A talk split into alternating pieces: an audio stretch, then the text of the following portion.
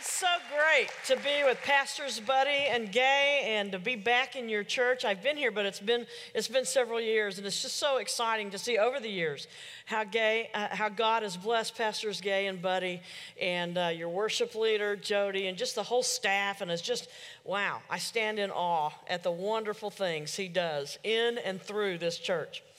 Well, it was about a hundred years ago that I was a youth pastor. and uh, one night I approached our youth group and I announced, Tonight we're having a good, better, best adventure they didn't know what that was. Maybe you don't either. Maybe some of you have heard it. So I had to explain the rules. I said, okay, uh, I've already divided you up into teams. Every team had a few adult leaders. And I said, I'm giving every team a brand new quarter. Now, 100 years ago, a quarter could have bought something, right? A quarter was big deal 100 years ago. So every team got a brand new quarter. And I said, now you have 45 minutes, that's all, to go anywhere that you want to go. Probably most of you will want to go to homes, but you can go to stores, you can go to anywhere you want. And you trade in the quarter and get something bigger and better, okay? And then once you have something bigger and better, go trade that off and get something else bigger and better. Then go trade that off and get something else bigger and better until you have what you think is the biggest, bestest, coolest, biggest thing that you can bring back to youth group. Now, you only have 45 minutes and you can't add any money to the quarter. A quarter is all you have to start out with. Go! So you can imagine, can't you? As our students are knocking on doors throughout the community, yeah, it's a good, better, best adventure. And we only have 45 minutes, and here's a brand new quarter, but we want to give it to you, but we have to have something bigger and better in return. So if we give you this quarter, um, can you give us something back that's bigger and better? You, you know, don't you, that this is every man's magical opportunity to give away something his wife has bought for him that he's not going to wear in a million years. and so one team was, yeah, and he goes, yeah. I do have something. My wife purchased me tube socks. No one's worn tube socks in about three or four decades, and I'm not gonna wear them. And they're still unopened in the package. Three pairs of brand new tube socks. So I guess what? I'll take the quarter, you take the tube socks. Thank you, sir. That's a lot better than a quarter. Thank you. And they go on to another house. Yeah, it's a good, better, best thing. And uh, if we give you these tube socks, can you give us something else that's bigger and that's better? Um, you know, I've been looking for a pair of tube socks. Can't find them anywhere. And you know, I love to do lawn, yard, yard work work, love to work out in the lawn uh, with my legs covered. I, I don't want to wear long pants. I like to wear shorts, but I like my, my, uh, to my ankles to my knees covered, so tube socks would be perfect for me. Yes, give me the tube socks. Give me the tube socks. No, no, we can't just give them to you. We have to have you give us something that's bigger and better. Okay, well, let's see. Um, my wife, Margaret, bakes from scratch, and she just happened to pull a freshly baked batch of brownies right out of the oven. She's just now icing them, and the icing is just dripping all over the brownies. Will that work? that is so much bigger and better. Thank you. And they go to another house. Yeah, uh, you know your neighbor, Margaret, she bakes from scratch. Oh, I know. And well, she just pulled this freshly baked batch of brownies right out of the oven. And we're on a good, better, best adventure. And if we give you the brownies, do you have something bigger and better that you could give us in return? You know I do. I do. And I'll, I'll do just about anything for Margaret's brownies. And, and just hang on, I'm going to get them. And she came back with a box, and she's shoebox. And she said, It was just two weeks ago. I bought these pair of brand new Nikes. She goes, I was in a hurry. I didn't try them on. Lost the receipt. They won't return them. And they're too small. So I'm going to give you this over a $100 pair of Nikes. Give me the brownies, and no one gets hurt. So you can imagine, can't you? At the end of 45 minutes, the stuff that came back to our youth group. I mean, everything from A to Z birthday cakes, brand new pieces of clothing with the tags still on them. But the biggest, the bestest that came back, the group that won brought back a cougar. Now, I'm not talking about an older woman. I'm talking about a mega pound, four footed, furry beast. It was a cougar. A team comes in with a little rope around and a collar, bringing this, leading this cougar into the youth room. And I'm going, What? And they go, Susie, isn't she beautiful? Her name is Cassidy. And her owner said that she's pretty tame. Pretty tame? Go, wait, wait. Yeah, and she's really old, Susie, and she's going blind and she can't hear at all. And he's thinking in a couple of months he's going to have to put her down. So he said that we could just go ahead and have her. Isn't that awesome? She can be our youth group mascot. I'm going, no, we don't have insurance to cover a cougar on church property. Cassidy goes back, but you have won the good, better, best adventure. good, better, best. Started out good. A quarter is pretty good, at least it was 100 years ago. And then it quickly escalated to better. Ooh, brownies, that's pretty good. And then it ended with the best, even beyond what we could have imagined coming back to youth group. well, I want you to know this morning, my friends, that God wants to involve you in a good, better, best adventure. Did you know that? This morning, Sunday morning, he's inviting you to be a part, to participate in a good, better, best adventure. And it's all founded, it's all based on a scripture that you're very familiar with. I have come. John 10 10, I have come that they may have life and that they may have it to the full. Or some versions, I have come so that you may have life and that you may have it abundantly. That's the good, better, best adventure that God wants to involve you in. Now, he could have just said, I have come. Well, that's good. I mean, that's a full sentence. We have a subject, a noun. We have, we have a, a period at the end. I have come. Those three words, that's a complete sentence. He could have stopped there. But you and I serve a God of extravagance. He never just stops when he's done enough. He goes on and on and on, and he gives and loves and lives and forgives in extravagance.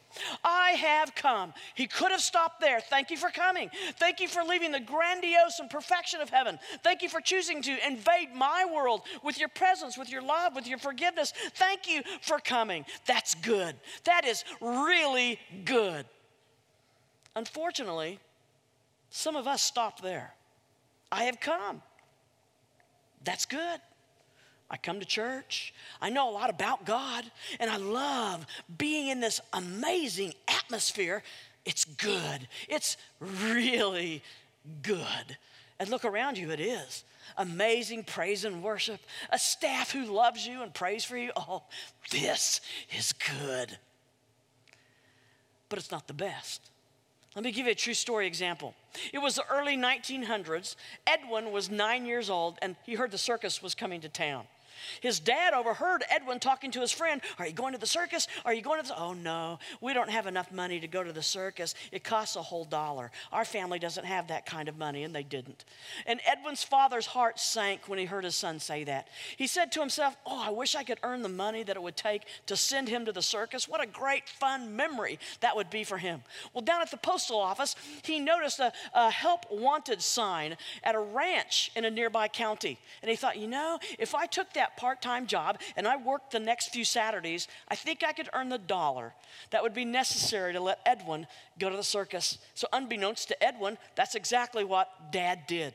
And on the day of the circus, Edwin had the sheet pulled over his head and he was fast asleep. It was Saturday morning. His dad went in and pulled the sheet over and often woke him up. Edwin, today's the day that the circus comes to town. Oh, I know, Dad, but I can't go. We don't have the money. And he pulled the sheet back over his head. And his dad said, No, son, you're going to the circus. You know, I've been gone the last few Saturdays. I wanted it to be a surprise. I've been working as a ranch hand out in, the, uh, in another county, and I've earned the money that it will take to send you to the circus. Edwin leapt out of bed. What? Are you kidding me, Dad? You mean I'm going to the circus? Yes, you are, son. Hurry and get dressed. Edwin threw on his clothes, and then his dad gave him that crisp dollar bill. Edwin, I've worked hard for this. You take it and put it in your pocket, and don't lose it, and have a great time at the circus. It seemed like Edwin's feet didn't even touch the ground. It seemed like he just flew to the outskirts of town where the circus was coming in. And Edwin saw the crowd. He made his way through the crowd, and there it came the oncoming spectacle of the circus train. And the very first cage train boxcar. Through the bars, he saw the lions. And the next car, the tigers, growling. And oh, he stood in amazement. And then after that, he saw a man walking with an elephant outside, uh, along beside the train. He, he saw an, a man walking with an elephant. Edwin had never seen an animal that massive before. He'd never been this close to an elephant. He'd only seen pictures of them. And then after that, he saw the little people coming, and they were blowing the trumpets and clanging the cymbals, and they had brightly colored balloons. Edwin had never seen these kind of balloons. They had helium in them. And he couldn't figure out how they just kept flying and soaring into the sky. Every color of the rainbow were in those balloons. And then after that, Edwin saw the, the traditional circus clown. He had on the red nose and the big, bright blue wig and shoes that were too big for his feet. Then he came bringing up the rear of the circus train. And right when he got even with Edwin, Edwin just laughed with glee. He reached into his pocket and he pulled out the dollar bill, and the clown winked and took the dollar bill and put it in his pocket. And then he continued on with the circus train. Edwin flew home and he told his family about everything he had seen the animals, the brightly colored balloons, the circus clown, the clanging cymbals, and the trumpets. But there was one problem. Edwin thought he had seen the circus. Oh, it was good. It was so good. But he didn't know that was just the oncoming parade. He didn't know the circus wouldn't be for another half hour. Oh, if he had just known, he would have seen something much better. He would have seen the best. You see, his little mind wouldn't even be able to comprehend trapeze artists flying through the air. He wouldn't be able to comprehend that giant elephant sitting on a small little stool in an arena. He wouldn't have been able to imagine how that lion would jump through a hoop of blazing fire. He missed the circus because though what he saw was good, he thought that it was the best. And that's exactly where we sometimes tend to fall. As Christians, I have come. Yay! That is so good. Thank you, God, for coming. And I love being here. And we think that we've experienced all that we have that God wants to offer, but we haven't. We're just experiencing what's good. And it's good, but He has so much more to offer us. Jesus, uh, well, I, let me put it this way. I, I want you to think, I want to challenge you to stretch your minds, and I want you to think of all of Christianity under the umbrella of the words party with capital letters. Really, Christianity is a giant celebration, isn't it? So think capital letters, P A R T Y, party, and underneath that umbrella, that's all that has to do with Christianity. So this church service would be in that underneath that umbrella in small groups and praise and worship a christian concert bible studies um, revival services christian camp summer camp teen retreats all those trunk or treat all these neat wonderful things are under this umbrella labeled party and you're at the party right now. You've come into the party and you like coming to the party. In that we call church. Oh, it feels good to be here at the party.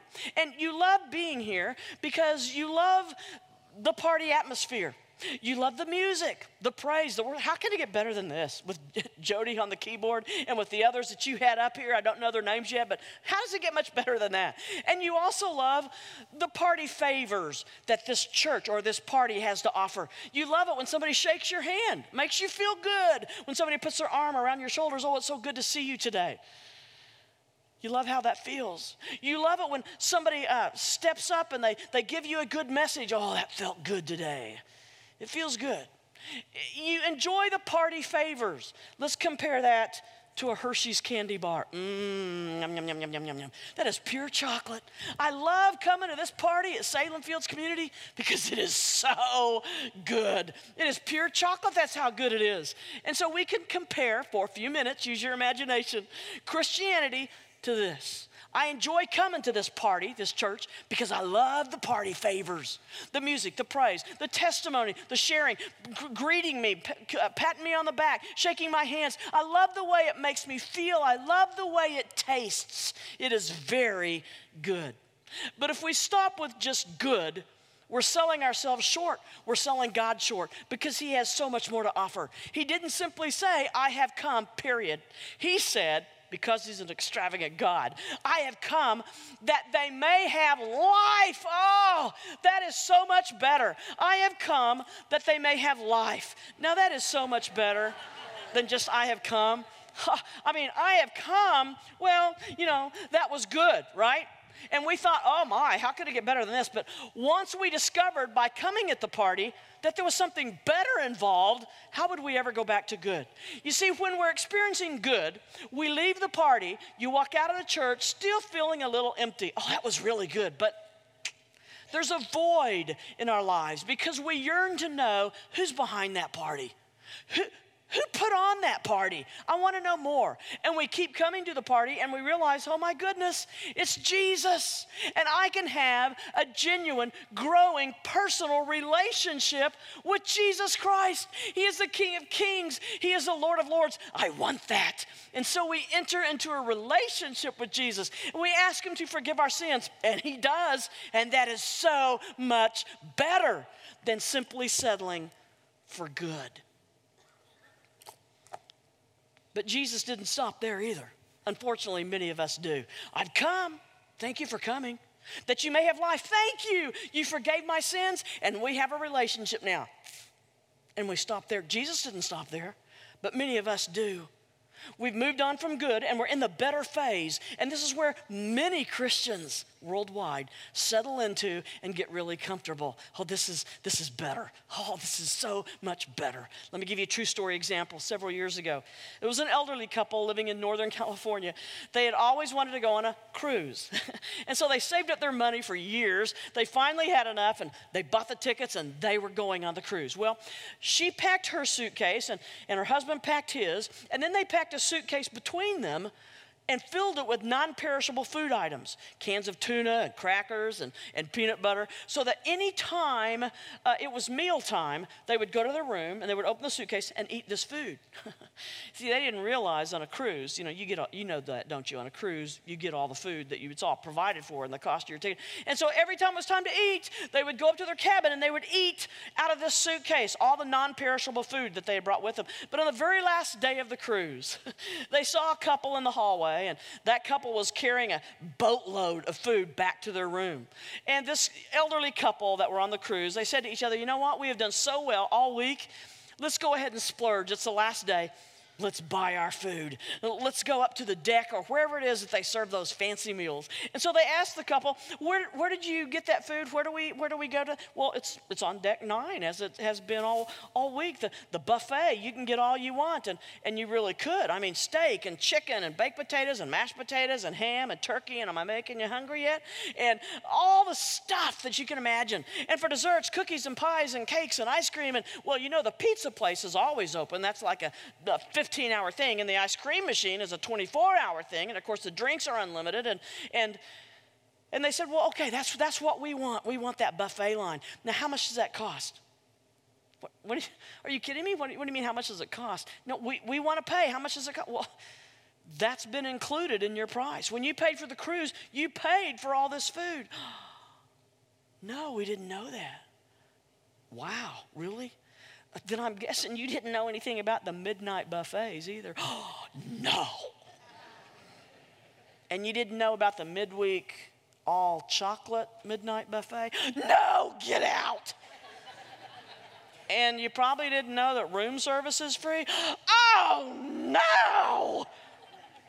Now, what they had was better than good. It was better. I mean, here they were traveling. They were in the Caribbean for crying out loud. Can it get much better than that? They were certainly experiencing better, but they could have had so much more. They could have had unlimited whatever they wanted the entire seven days, but they just didn't know it was available. Again, that's where a lot of us fall. I have come. Thank you. Thank you for coming, for dying for my sins. I believe that. I have an intellectual knowledge. You really are the Son of God, Jesus. You're the Messiah. You are who you claim to be, and you did die on a cross for my sins, and you did raise yourself. I believe all that. That's good. And I like coming and talking about it and celebrating it. Love the party favors. How does it get better than pure chocolate? But then when we keep coming to the party and we realize, wait a minute, I can actually know him, oh, that's so much better. Getting to know him and having a relationship is so much better than just knowing about him. And we realize, wow, that is so much better, but Jesus still wants so much more for us. I have come that they may have life and that they may have it to the full. Oh my goodness, now that is the best. This is abundant life. I have come that you may have life and that you may have it abundantly. This is the kind of God you serve a God of extravagance, again, a God who loves and lives and gives and forgives and moves and breathes in extravagance. He never goes part way, He never just goes the extra mile. He gives his life and he keeps on giving. Now, this is a, this, I, I Googled world's largest candy bar and this is what popped up. so I bought it. I got it from the uh, Hershey's store in Hershey, Pennsylvania. Five pounds of solid chocolate. That's heavy. Five pounds of solid chocolate. Wow, Susie, I didn't even know that, that there was a candy bar that big. I didn't either. But the Bible says, Seek and you shall find. So I sought for it and I found it. This is the abundant life. And once you've experienced abundant life, life filled with the power of the Holy Spirit, you will never want to go back to what is better. And you would certainly never go back to what is certainly simply just good. God has come. Jesus says, I have come that they may have life and they may experience it to the full. What does it mean abundant life. What does that really what does that really mean? First of all don't settle for mediocrity. Don't be content settling for second best for something that's simply better. Do you want the abundant life that jesus has promised if you do, then He wants to give it for you. He wants to give that to you. So let's just take this scripture quickly and let's just break it apart, unpack it rapidly. I have come that they may have life and that they may have it to the full, okay? I, King of Kings, Lord of Lords, the creator of the universe, the A to Z, the Alpha and the Omega the Son of God, the Messiah, Jesus. That's who we're talking about. We've got that. We have that. Yes, I have come. That's in the present perfect tense. As in, have come, joy is the world, joy to the world. He is come, he is come, present perfect tense. In other words, here, right now, real time, as we're speaking, meeting together, it's happening right now. I have come. That they, that's you and that's me, undeserving as we are, unmerited, faltering and failing, I have come that they May have, oh, may have means that there's possibility. Those words, may have, there's potential packed into those two words. And you know that we don't walk with Jesus very long before possibility turns into reality. I have come that they may have life. Oh, thank you that I can breathe. Thank you that I exist. Thank you that I can eat and sleep and I can wake up and I can walk. Thank you. I have come that they may have life and there's more.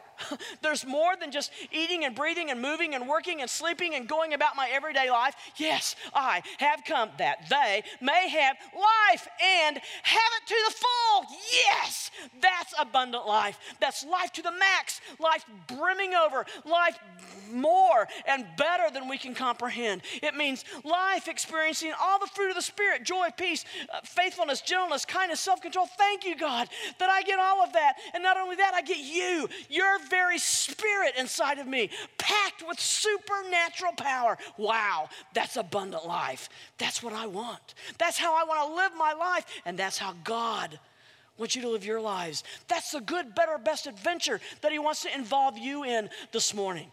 Oh, oh my goodness. Well, Susie, really, what is abundant life? I mean, you kind of explained it with the fruit of the Spirit brimming over to the max. Yeah, but can we break it down even more? Well, yes, we can.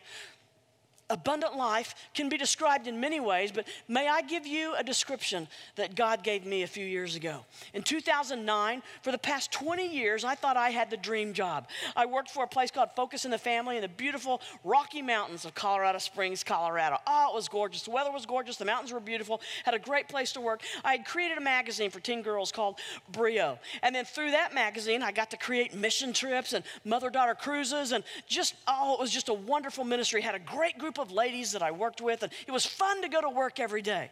But then in 2009, everything folded because of the economy. Focus on the Family made the difficult decision to discontinue all their teen magazines, and they released our staff. Now, I had already been speaking uh, for several years, a couple of times a month, and I had been wondering the previous three years, Father, what, would you ever let me just speak full time? Because even though I love my job and it's a dream job, you know, my heart's desire is just to speak. I would love to just open up your word all the time to people. Would there ever be a chance I could ever do that? Now, in January of 2009, God was saying, Yeah, now's the time. wow, thank you. But with the thank you and the wow came also a little bit of fear and anticipation because, hey, there are a lot of churches now that don't have the money to bring in a special speaker, or maybe they don't have revivals anymore. And so I looked at my calendar and I only had a few speaking engagements already lined out for that year. That would not be enough to make a living on. And so, of course, I began praying and made up some flyers and just gave it to God and mailed out the flyers, and, and speaking engagements began coming in, but I would still need it to be a full time living. And, and it's then when God taught me about abundant life. There were times I would open the refrigerator. I love milk. There were times I would open the refrigerator and, and I, I'd only have maybe this much milk left. And my heart would sink and I'd think, man, I'm going to have to wait another week before I, before I buy more milk. I just don't have the money to do that yet. And God said, But Susie, regardless of how much milk you have, you can still have abundant life. Susie, I want you to know that abundant life is experiencing the fullness of me regardless of your situation. Let me repeat that. Abundant life is experiencing the fullness of God regardless of your situation. So no matter how much money is in the checking account, but God, how will I make next month's house payment? Susie, regardless of that, regardless of how many dates are or are not on your calendar, how much milk is in your, in your refrigerator or not, you still get all of me in spite of all this. Yes, that is abundant life. Thank you in the midst of doubt and uncertainty. Thank you in the time of fear and confusion and wondering why and not understanding that I still get all of you. I still get abundant life. Wow.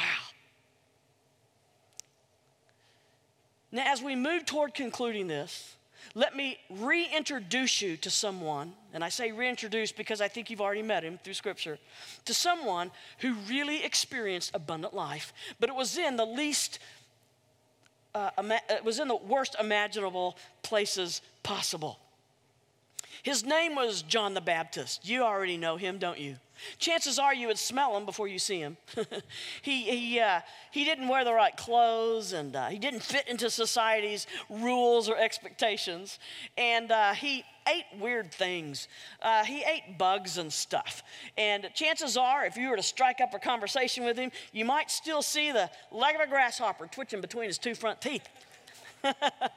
But we're going to enter, we're going to meet John the Baptist. To do that, we enter into Matthew 11. And as we journey into Matthew 11, we see that John the Baptist has been in prison for about a year.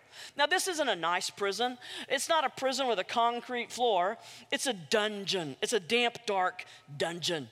And he's, he's in there with, I'm guessing, some rats who are gnawing at his skin. He probably has open wounds on his legs and his t- feet and his toes where the rats have bitten and they're gnawing at open sores and flesh.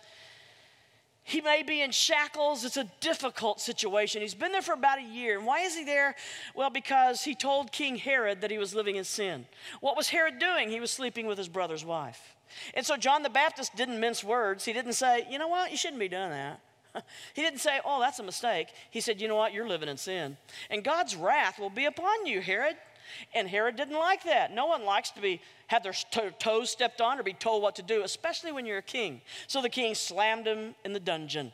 And now a year has passed as we approach Matthew 11 and we reconnect with John the Baptist. About a year has gone by. It's been tough to be in prison for about a year. It's tough to be in a dungeon. Some of you know what I'm talking about because you've been in a dungeon. Maybe it hasn't been a physical dungeon with bars, but you know all about what it means to be in an emotional dungeon. You know all about what it means to be in a place where you question the events of your life and you wonder, how did I end up here? My life wasn't supposed to turn out like this. And he's been there and it's tough and he's, he's going through the doubts in his mind and something begins to burn on the inside of John. Something begins to twist and turn and burn inside of him. It's a nagging question. Even though he'd heard all about Jesus' ministry around Galilee, he hadn't been able to experience it firsthand. And so he's beginning to wonder is Jesus really the one? Or should I keep searching for another? And so he sends two of his disciples, go find Jesus and ask him those questions Are you the one, or should we look for another? Now, before we come down too hard on John, John, how could you question? How could you doubt? Come on, Jesus is your cousin. You grew up with him. You had family reunions together. Come on, how can you doubt? You're the forerunner. You've been making the path straight. before we come down too hard on him, let's remember again a year is a long time to be in a dungeon, to be wrapped with doubt. This is a wilderness man. He's used to having the stars for a ceiling and a rock for a pillow. He's used to having no space around him, just open space and not limited. And so something had to be playing with his psyche, as well as just his own personal doubt and confusion. Now, there was a time John did know. Oh, he knew that he knew that he knew that he knew Jesus was the one. And as he's in this dungeon, he's remembering. He's flashing back. Oh, yeah, the time. I knew. You, you know, John was the forerunner. His purpose was to straighten out the paths for the Messiah, Jesus, when he came. And John's remembering, yes, how he preached in the wilderness and how multitudes had flocked to see him and to hear him. And why? Why had they come in such great numbers?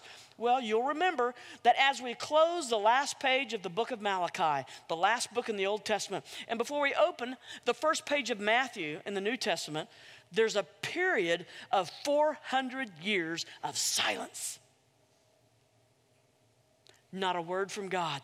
Not a prophet had been risen up. God was just silent for 100 years. And so the people are hungry. They're yearning to hear from God. Oh, they want to know the truth from God. And so when they hear there's a prophet, he's out in the wilderness and he's preaching the truth. He's talking about the Messiah, the Son of God. Of course, they wanted to go see him and hear him.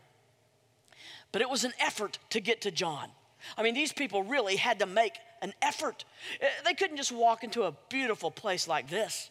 His name wasn't on a marquee. He wasn't scheduled at 9 o'clock and at 11 o'clock. John the Baptist will be speaking on Sunday morning. He was just out in the wilderness somewhere, eating the bugs, doing what God had called him to do. And, well, he's pretty ripe. You're going to smell him before you see him. And of all things, he had his, his home or his quarters about 1,500 feet below sea level. And so they had to walk all the way out of their towns and into the wilderness seeking this guy and they found him. Multitudes. And john is preaching up a storm. He's doing what god has called him to do. He's straightening the paths. He's talking about the coming messiah and he's remembering oh yeah i knew he was the one how they came and how they responded. Not all of them but many of them repented of their sins. That means they actually walked away from a sinful lifestyle and accepted jesus as lord and i want to ask him to forgive my sins and they did. And they did what jews don't normally do. They came forward and asked john to baptize him him and them. And so here he is in the Jordan River. Oh, John remembers it well. He's flashing back as he's in the dungeon, one by one, baptizing the Jews in the Jordan River. And then out of the corner of his eye, he sees the form of Jesus approaching. And John, bringing his hand out of the water, still dripping wet, he focuses on him, the Messiah. He points with his, his bony finger, and with his burly voice, he begins to shout, Son of God, the Lamb, there he is. There's the one that I've been telling you about. It's Jesus, it's the Son of God. He's the one who will forgive your sins. Stop looking at me. Look, focus on him. It's Jesus, the Christ, the Messiah. And Jesus comes up to John, John, you need to baptize me. Oh, no, I can't do that, Lord. I'm not even fit to untie your sandal. John, just do it. It needs to be done. So John quickly baptizes Jesus, doing what he needs to do. And then John remembers, he hears the voice of God and he sees the Holy Spirit in the form of a dove light on Jesus' shoulder. And he hears God say, This is him. God affirming, This is my son. Yes, this is Jesus. He's the Messiah. Listen to him, watch him, mimic him, imitate him carefully grasp everything that he says. Oh, John remembered it so well. He knew then that Jesus was the one. Maybe there's been a time that you knew but somehow you found yourself in a dungeon. My life wasn't supposed to turn out like this. And some questions have risen. You've begun wrestling with some doubts, and maybe you have some questions.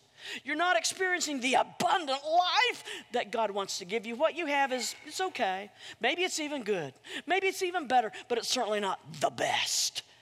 And so John sends two of his disciples, again, go into the city and find him. And when you do, ask him those two questions Are you the one, Jesus, or should we look for another? Now, these two disciples were eager. They were eager to please their, their teacher, John. They didn't really know where Jesus was, they just knew that, that he would be about his father's business. They knew that he would be somewhere in the cities. They just knew if, if we find a crowd, we'll find Jesus, because Jesus always attracted a crowd. I think the same is true today. church strategy here If we'll just lift up Jesus, the crowds will come. Do we really need all the latest uh, whatever? If we just lift up Jesus, they'll come. That's what your church has done over the years. Your church has lifted up Jesus, and you have come because you're hungry, because you want to know more. And sure enough, they saw a crowd. And as they're making their way through the crowd, they hear the voice. And they know this is not just a human voice. Oh, it's a human voice. I mean, it's human vocal cords, but it's something supernatural. It's the voice of God. They just knew. It's the voice of God. The human voice box, they knew. They couldn't see, but they could hear it. And what they are hearing as they make their way through the crowd is not just a fluff sermon. It's not pop psychology. And it's not one, two, and three. What they're hearing is, is meat. It's depth. It's life. It's truth. Oh, they're astonished. God wants you to be astonished when you're in His presence. He wants the gasp effect. you're in the presence of God.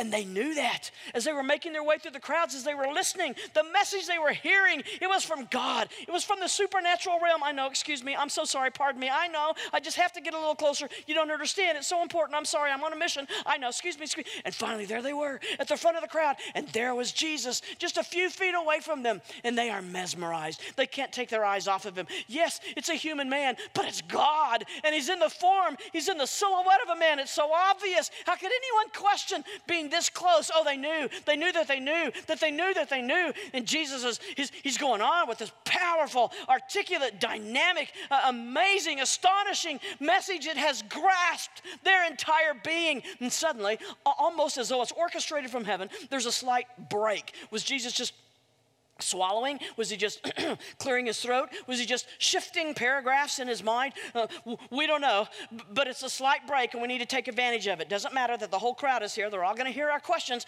but that's okay. We're here, we're focused, we're on a mission. We have to ask the questions. Our, our teacher has sent us, take advantage of it. You better ask him, you better ask him now, you better ask him, you better ask him now, you better do it. Doesn't matter that everyone's listening, just do it, do it now. Jesus!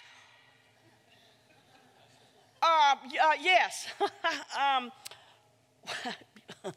uh, John is our teacher. Yeah, your cousin. he says hi. And, um, well, he sent us to ask you, uh, Jesus. Um, uh, well, uh, our, our, uh, uh, how should we put it? Uh, Jesus, are you you know, the one? or um, should we look for another? There was a stillness that enveloped the crowd that moment. They were on grass, but you still could have heard a pin drop on grass. It was that silent. The surprise element wasn't that they, uh, uh the, the question was not the surprise element because those questions were on the minds of each person in the crowd. Yeah, are you really the Messiah? Are you really the Son of God? Are you really who you claim to be? Or should we keep looking? Let us know, because we're all wondering that. The whole world is out looking for the Messiah. Are you really him? Should we keep looking? The surprise element was that in someone, the fact that somebody actually dared to articulate the question, they verbalized it. So, yeah, how will Jesus answer? I like the way Jesus answered. The question that day didn't irritate him. It, it, it, didn't agitate him. It didn't throw him off guard. It didn't make him angry. Jesus welcomed the question. He always welcomes your questions too. He welcomed the question, but I like the way he answered it. He didn't affirm it, but he didn't deny it.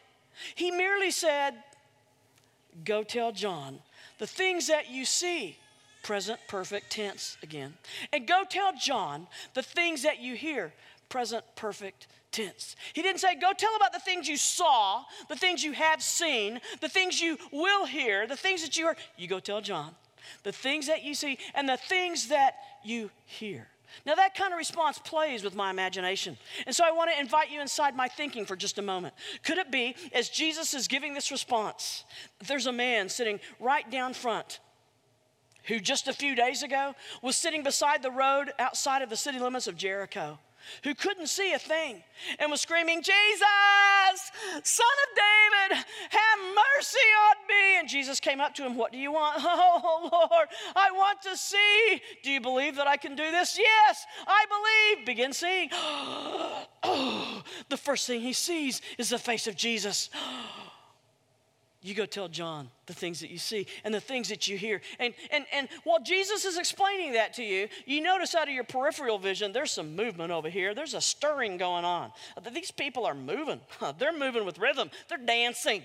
I mean, what, what, this must be the little charismatic section. What's going on over here, you're wondering? Well, Jesus knows your thoughts. And before you even have a chance to ask, he says, hey, don't be put off by this group over here. Oh, they just love to dance. Whenever they get into my presence, they just have to move, especially that guy right there doing the hip hop? Yeah, he's really good, isn't he? You see, whenever we're together, he just has to move because it was just one week ago he couldn't move at all. You see, he was carried in on a mat by four good friends to the roof of a home where I was speaking. They couldn't get in the front door. The place was packed and people were waiting outside. And these four friends, do you know what they did? Burden barriers. They carried him to the roof and they scraped and they pulled until their fingernails had been had come off, until their skin was, was being pulled from their hands. It was tedious and arduous and painful work, but they finally tore the roof off big enough to lower this guy on a mat in my presence. And guess what? I forgave his sins and I gave his life back, and now he just has to dance whenever he's in my presence. So let him dance, let him move, let him celebrate. You go tell John what you see. You tell him the blind have 2020. You go tell him that the lame are now walking. And, uh, and uh, as Jesus is explaining that this, this big guy, big burly guy, is just coming right towards towards you. Well, what's he going to do? He's a personal, feely, touchy guy, and you're just not. And he's invading your personal space. Whoa, is this guy a crowd greeter? I mean, what is he? He's like doing this to everybody, just hugging them and in their personal space. And you want to say, okay, just, just give me about five more inches here. You're in my personal zone. But it's like he doesn't know any better. He just comes in and gives you a big bear hug. And while you're thinking, what is this? I don't understand this, and I need a personal space, Jesus begins to explain. And he says, listen, don't be offended by this guy. He, he just needs to hug. You see, it was just two weeks ago. I found him in a leper colony. He had been without human touch for years. Imagine, I gave him his life, his life back. I forgave his sins, and he just needs to hug you. He needs to shake your hand and feel that skin. He needs to pat you on the back or put his arm around your shoulders. So let him do that. He needs to be touched. You go tell John the things that you see. You go tell John the things that you hear. What did you hear when you approached? Was it fluff? Was it just a feel good message? what way? It was supernatural. It was meat. It was depth. It was truth. It was authority. It was from God. You go tell John the things that you hear. You go tell John the things that you see. The blind have 2020. The lame are moving. They're running. They're dancing. And go tell him that the lepers have been integrated into society. And then you notice they've been staring at you the whole time you've been here. This little group, maybe five or six of them, just they're just they're just focused on you, and they won't stop looking at you. And you're thinking, what? What are they? The reporters? reporters? Is this going to be the front line of uh, headlines of tomorrow's front page? Are they, what, they got to put this on Facebook? Who are these people? What, why are they staring me down? And before you have a chance to ask, Jesus knows your thoughts. And he answers your question. And he says, Don't be bothered by them. They're intently focused on you. Because just yesterday, they couldn't hear a thing. And I unplugged their ears. And for the first time, they heard my voice and their own voice and the voices of their loved ones and their family. And they're watching you so intently because they're learning to speak by what they hear. And they're looking at your lips, how they move every time you say a different word. They're watching your Adam's apple and your vocal cords. They're watching as you swallow your tongue as it moves. They're just staring intently because they're learning how to speak. And so you go tell John the things that you hear and the things that you see. These two disciples can't wait to get back to the teacher. I can imagine that they're running the entire way, and I can see John. I can see John with his hands on those bars. Where are they? Where are they? They should be back by now. I wonder if they even saw Jesus. Did they have a chance to ask him, Oh, why aren't they back? Where are they? Maybe they never found him. Maybe they never had a chance to ask him. And then he sees the dust and the sand, and he knows that it's those two, and so he can't help himself. He begins to scream, What did he say? What did he say? What did he say? What did he say? Hurry. What did he say? And those two disciples run right up to the bars. Oh, John. Oh, John. Unbelievable. John, it was amazing. We got to tell you, John, that the poor are getting the very same gospel truth that the rich are getting. There's no difference in rich and in poor. And John, we saw some dead people. He raised them to life. The brain waves have stopped, their heart had gone. He raised them to life, John. And the deaf people, they're hearing and they're learning to talk by hearing. And lepers are being hugged and touched and they're integrated into society. And lame people, John, they couldn't move. They're running now and dancing. And blind people now have 2020. Oh, John, He is the one. John, He is the one. John, He is the one. John, He is the one. He is the one. And I can just see John in my mind. Breathing a sigh of relief and a grin stretches from one ear to the next. I can see him leaning against a wall. Oh, yes, Jesus is the one. He is the one. He is the one. He is the one. He is the one. He is abundant life. And in that situation, in that environment, knowing his death was imminent, he didn't know when or how, but we know because we've read the story in just a couple of weeks, John's head will be severed from his body by Herod at a party gone wild. John knows his, his death is imminent. He doesn't know the details, but even there in a damp, dark dungeon for over a year, John experiences abundant life. I get all of you. Even though I only have two weeks to live, three weeks, a month, even though death is coming, I have a terminal illness, as it would have been the same as he was. Even in this, in a damp, dark dungeon, and I don't have much to eat, and my flesh hurts, the rat bites and the sores, and even here, I get all of you. John, experiencing abundant life in spite of his circumstances. My friends, as we close, I just have to let you know Jesus really is the one. He is the one who can mend a broken heart. He is the one and the only one who can bring victory from addiction. He's the one and He's the only one who can heal a sin sick life. He's the only one who can make your life worth living. He is abundant life. And so, why would you settle for good? Knowing about Jesus and enjoying this, it's a great party. When you can actually have better, a growing relationship with Jesus but many of us stop right here. And instead of stopping there, no, Jesus says, I, I have not just come, and I have not just come to give you a life, but I've come to give you life abundantly, life to the full. This is what Jesus wants you to have abundant life, getting all of God, no matter what your circumstances. Oh, God, God, I need you more. I need you more than, than my dungeon. I need you more than my check account, My checking account. I need you more than my savings account. I need you more. Jesus, I need you more than my relationships. I need you more with my dreams, my future.